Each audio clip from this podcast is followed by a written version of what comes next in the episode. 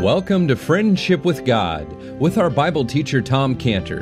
Today's message and previous messages can be listened to or downloaded for free at friendshipwithgod.org. Friendshipwithgod.org. You can also obtain free resources from Tom Cantor and view our online bookstore at friendshipwithgod.org or call us at 800 247 3051.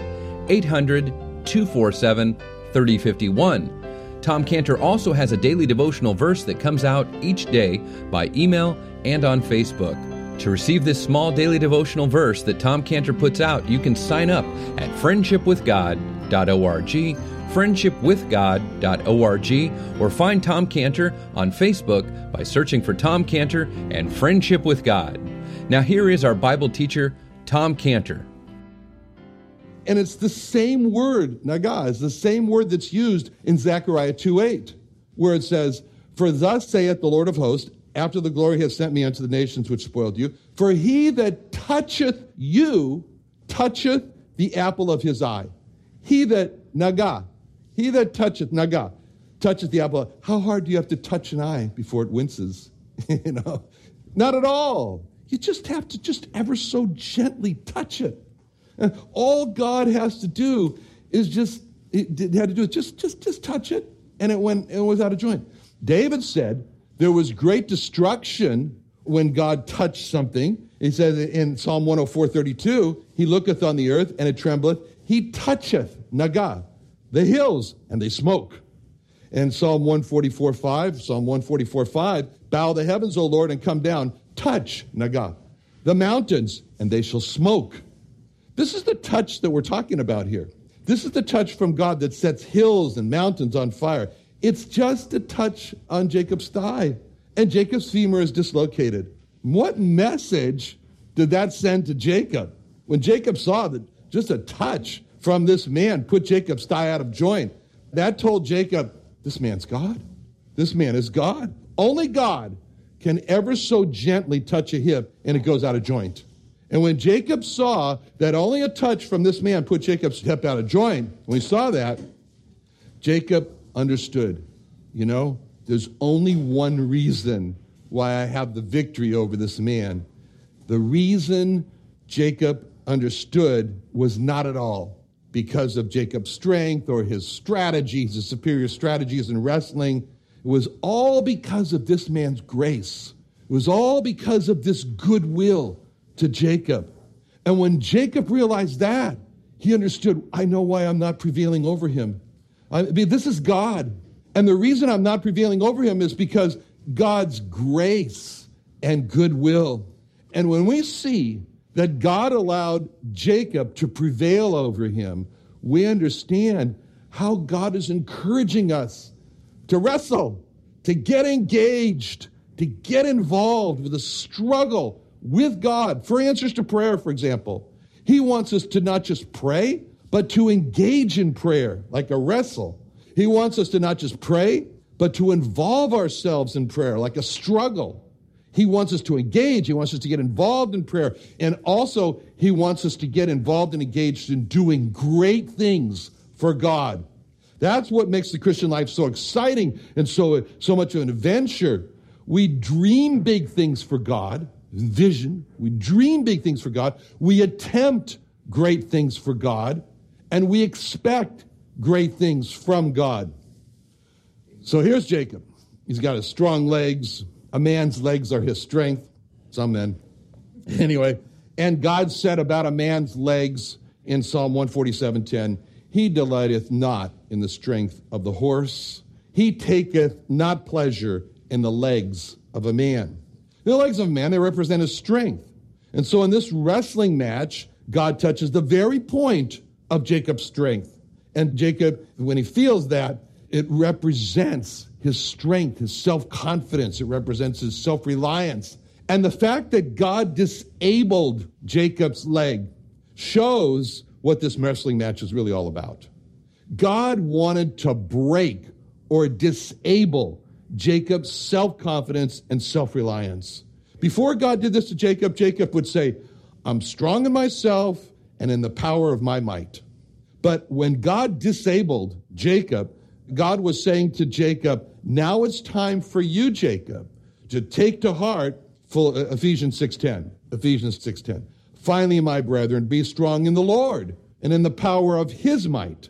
So when God touched Jacob's thigh and put, this, put it out of joint, this put Jacob in an extremely painful and crippling state. And this is what Satan challenged God about with Job when he said to God in Job 2:5, Put forth thine hand now and touch, again, Naga, touch Job, touch Job, touch his bone and his flesh, and he will curse thee to thy face. But Jacob did not curse God to his face. Why not?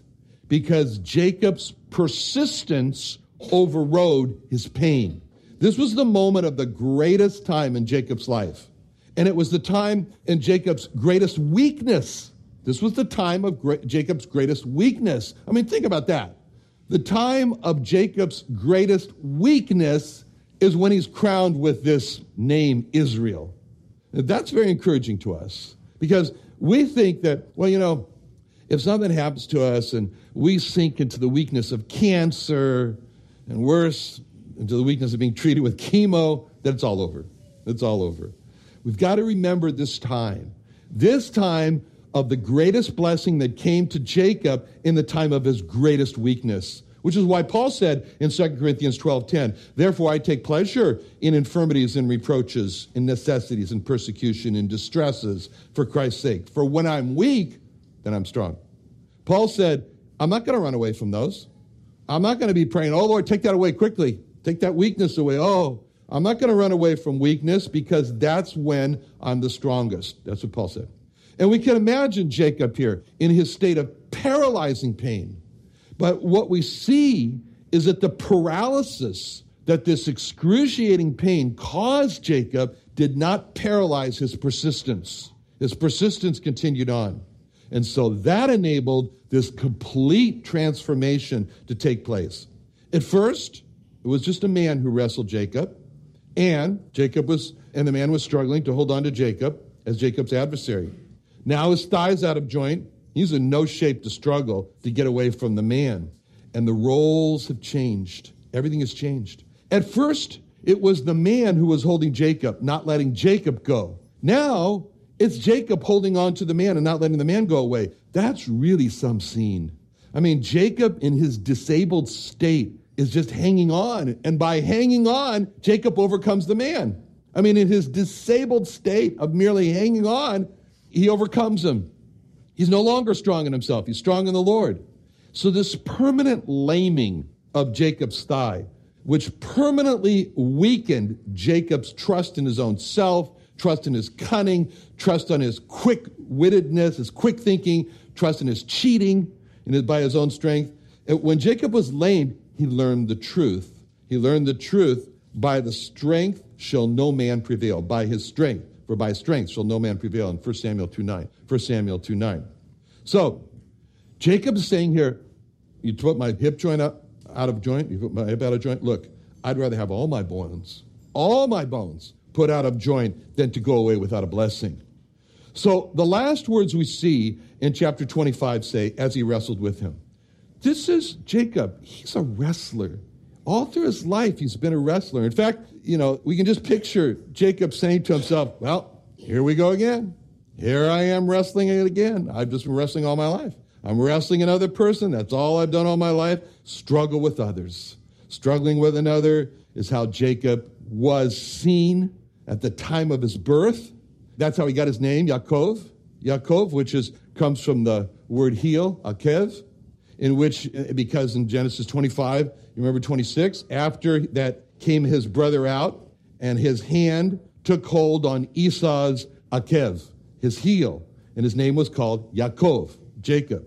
It was the strangest sight for whoever saw this that, that Jacob is, is born grabbing a hold of his brother Esau's heel. And so the conclusion everybody comes to is, well, there's only one name for this baby, heel grabber. you know, it's an important word, uh, heel in Scripture. For example, in Psalm 49.5, Psalm 49.5, it says, Wherefore should I fear in the days of evil when the iniquity of my heels shall compass me about?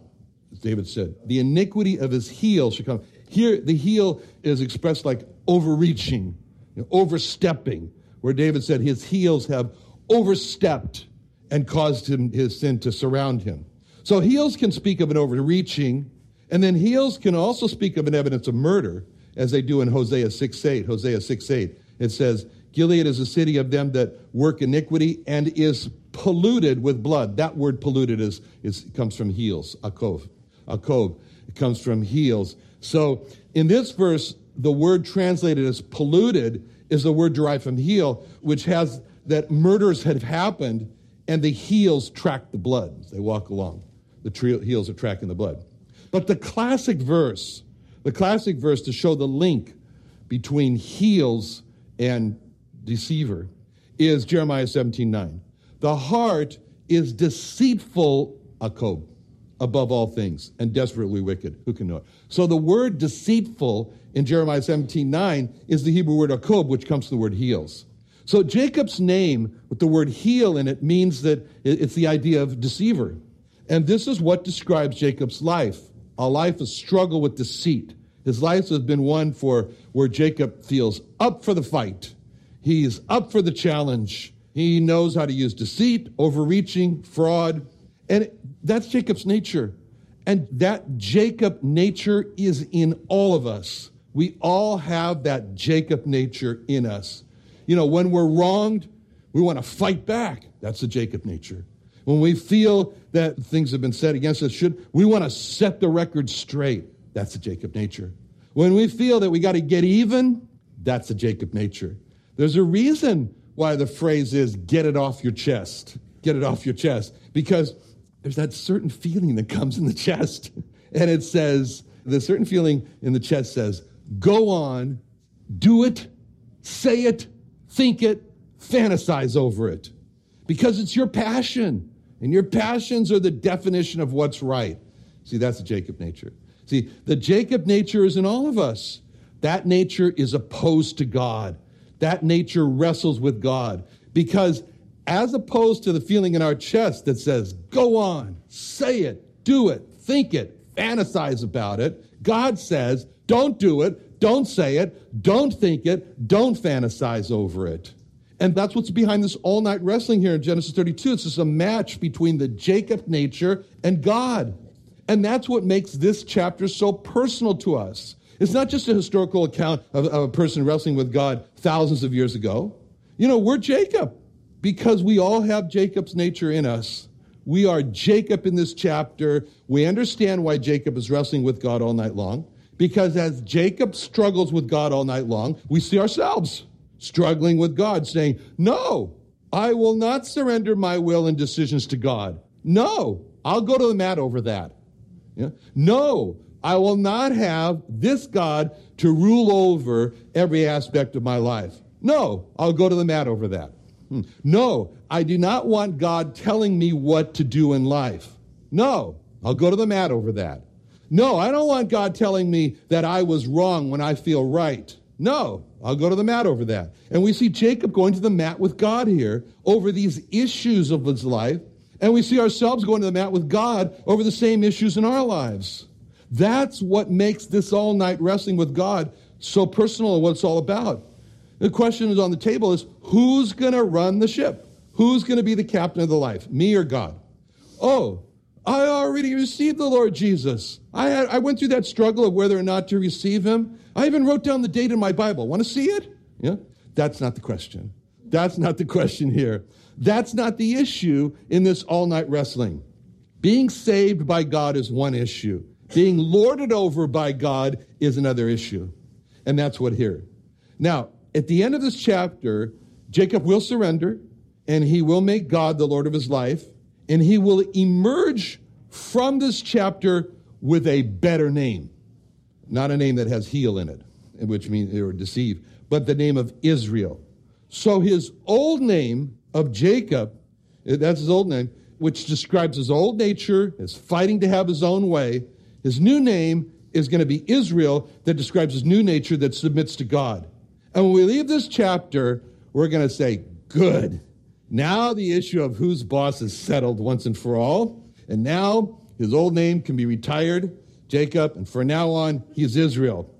And we say, we say, from here on out, from Genesis 33 on to the end of the Bible, we expect to, never to be called Jacob again. Um, and in the first time in Genesis 32, we see him still called, after Genesis 32, we still see he's still called Jacob. We say, no, that's his old name. That's his old nature. That died in chapter 32. Now he's Israel. And we become frustrated as, as we see him still referred to as Jacob. And we think, no, he should only be called Israel. And from here on out, something, you know, from here on out, when we see him sometimes referred to by his own name, Jacob, and not referred to by his new name, Israel, I mean, we say that wasn't the case with Abraham. I mean, with Abraham, his old name was Abram, which means exalted father. And Abraham, he had that name, Abram, all throughout chapters 12, 13, 14, 15, 16. It was in chapter 17 where God revealed to Abraham that he was going to be the father of many nations, and God changed Abram's name to Abraham, which means father of many. In Genesis 17, 4, he said, As for me, behold, my covenant is with thee. Thou shalt be a father of many nations. Neither shall thy name any more be called Abram, but thy name shall be Abraham, for a father of many nations have I made thee. So from Genesis 17, 5, Abraham is his new name. And you'll never see him referred to again as Abram. That's not the case with Jacob. Jacob, all throughout the rest of the scripture, he's known sometimes as Israel, he's known sometimes as Jacob. Why? Because Jacob, the Jacob nature really didn't die in chapter 32. It goes on with him, it goes on with Jacob as two natures now. The Jacob nature inside Jacob is singing with Frank Sinatra, I did it my way. and the Israel nature is singing inside of Jacob, I did it God's way. And so these two natures now are living inside of Jacob, and this creates a great conflict for poor Jacob. And we were saved, and we gained a new nature, and that new nature that we gained is we're singing, I did it God's way. But we also have our old nature, and it continues to sing, I did it my way. And that creates misery. That creates the misery which is described in Romans 7. In Romans 7, this misery of these two natures, Romans 7 15, he says, For that which I do allow not, that which I do allow not, and what I would, I don't do it. I would, I do not. But what I hate, I do. If then I do that which I would not, I consent to the law. It's good. Now then, it's no more I that do it, but sin that dwelleth in me. For I know that in me, that is in my flesh, dwelleth no good thing. To will is present with me, but how to perform which is good, I find not. For the good that I would, I do not. But the evil which I would not, that I do. Now, if I do that what I would not, it's no more I that do it, but sin that dwelleth in me. I find then a law that when I would do good, evil is present with me. For I delight in the law of God after the inward man. But I see another law in my members warring against the law of my mind and bringing me into captivity to the law of sin which is in my members. Oh, wretched man that I am. Oh, miserable state that I'm in. Oh, wretched man that I am. Who shall deliver me from the body of this death? I thank God through Jesus Christ our Lord. So with the mind, I serve the law of God, but with the flesh, the law of sin. See, Romans 7 can be just re-paraphrased or rephrased by saying, when I do what I feel in my chest that I don't approve of, I hate when I do that. And I hate when I do what I feel in my chest. I have a war inside of me between Jacob and Israel. I want the new Israel inside of me to win over the old Jacob inside of me. What's the answer? Ah, Romans 7 comes along. I see the answer in Jesus Christ our Lord. He can help me. He can help me to have the new Israel win inside of me. See, Romans 25. I thank God through Jesus Christ our Lord. So even though Jacob gets a new name of Israel, he still struggles with the old Jacob nature, and he's called both Jacob and Israel throughout Scripture, which means for us that even though we as believers get a new nature, we still struggle with the old nature throughout the rest of our lives on earth. But God has not left us in a helpless dilemma. He's given us the person of the Holy Spirit to help us in the battle of our old nature and our new nature. And he described that in John 14, 16. And I will pray the Father, and he will give you another comforter that he may abide with you forever. That means forever. And John 14, 26, But the Comforter, which is the Holy Ghost, whom the Father will send in my name, he shall teach you all things and bring all things to your remembrance whatsoever I have said unto you. In John 16, 13, John 16, 13, howbeit when he, the Spirit of truth, is come, he will guide you into all truth. Which is why we saturate ourselves in scripture, in hymns, in Christian songs. Why? To put before us the material that the Holy Spirit can use to teach us all things, to bring us, bring to remembrance what the Lord Jesus has said to us, and to guide us into all truth, which is all what we need in our war, so that we can resist the urges in the chest to just do it, just say it, just think it, just fantasize over it. Now, we read what the man who was God says to Jacob in verse 26 when he says, Let me go, for the day breaketh. God said to Jacob, God said to Jacob, Let me go? this is amazing. God said to Jacob, Let me go. God's asking permission from Jacob to leave. You know, God could not get away from Jacob. You know, God's saying the day's breaking. He says, I got a lot of things to do today, Jacob. You're taking up my time. How could this be? How can we be reading these things? This is so hard for us to understand. But to understand this is to come to the knowledge of God, is to come to really know who God really is. God put himself in the position of letting Jacob hold him back. God humbled himself for the benefit of Jacob alone. In this wrestling match, God humbled himself just as God humbled himself in Philippians 2 5. Philippians 2 5. Let this mind be in you, which was also in Christ Jesus, who being in the form of God, thought it not robbery to be equal with God, but made himself of no reputation, took upon him the form of a servant, was made in the likeness of man, and being found as fashion as a man, humbled himself. He humbled himself and became obedient unto death, even the death of the cross. Just as God humbled himself for the benefit of Jacob alone when he allowed Jacob to hold him back, so God humbled himself for our benefit in Philippians 2 7, making himself of no reputation, taking upon him the form of a servant, being made in the likeness of man, and becoming obedient to death, even the death of the cross. That's who God is. Welcome to God. He went through the ultimate humiliation for the benefit of God alone. That's why the hymn says, Alas, did my Savior bleed? Did my sovereign die? Would he really devote that sacred head for such a worm as I? Amazing love. How can it be that thou, my God, shouldst die for me? That's who God is. And to know God personally and intimately, that's eternal life. That's eternal life in John 17, 3. This is life eternal, that they might know thee, the only true God, and Jesus Christ whom thou hast sent.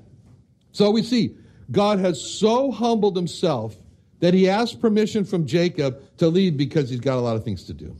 Well, we're going to stop here, and next week we'll continue with, with Jacob's holding.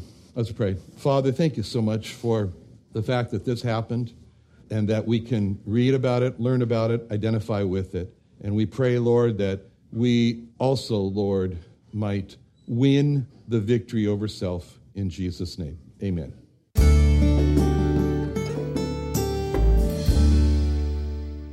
Another wonderful day studying the Bible with our Bible teacher Tom Cantor here on Friendship with God.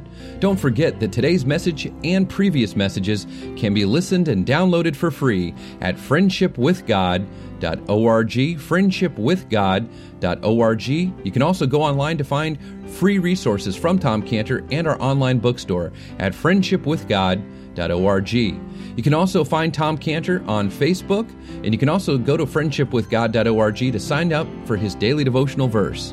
Now, Tom Cantor is also the founder of Israel Restoration Ministries. You can visit that website at israelrestoration.org. Or you can write Tom Cantor at P.O. Box 711 330, P.O. Box 711 330, Santee, California. That's S A N T E E, Santee, California 92071. Or you can email Tom Cantor at friendshipwithgod.org. Tom Cantor at friendshipwithgod.org. Or for more information about Tom Cantor and Friendship with God and Israel Restoration Ministries, call us at 800 247 3051. Tom Cantor, founder of Israel Restoration Ministries and our Bible teacher on the Friendship with God radio program, has created the Friendship with God Study and Reference Bible. It's a King James study and reference Bible with over 2,200 total pages, 13 and a half point large font, and has over 600 pages of Bible helps and resources. It has Hebrew root notations in the Old Testament and over 30,000 Bible column and inline scripture references. It also includes daily bread reading notations, a tour of the Bible scripture journey, 12 custom made full color maps, and a full color 9 page History of Israel timeline map. Not to mention incredible concordance and the most popular Bible scripture references section, Bible reference help section, and hundreds and hundreds of other personalized pages from Tom Cantor to grow your friendship with God. It's printed on Finland thin paper printing technology and covered in a black lambskin leather cover with gold lettering. To order your Friendship with God Study and Reference Bible, go to our homepage on friendshipwithgod.org. Friendshipwithgod.org.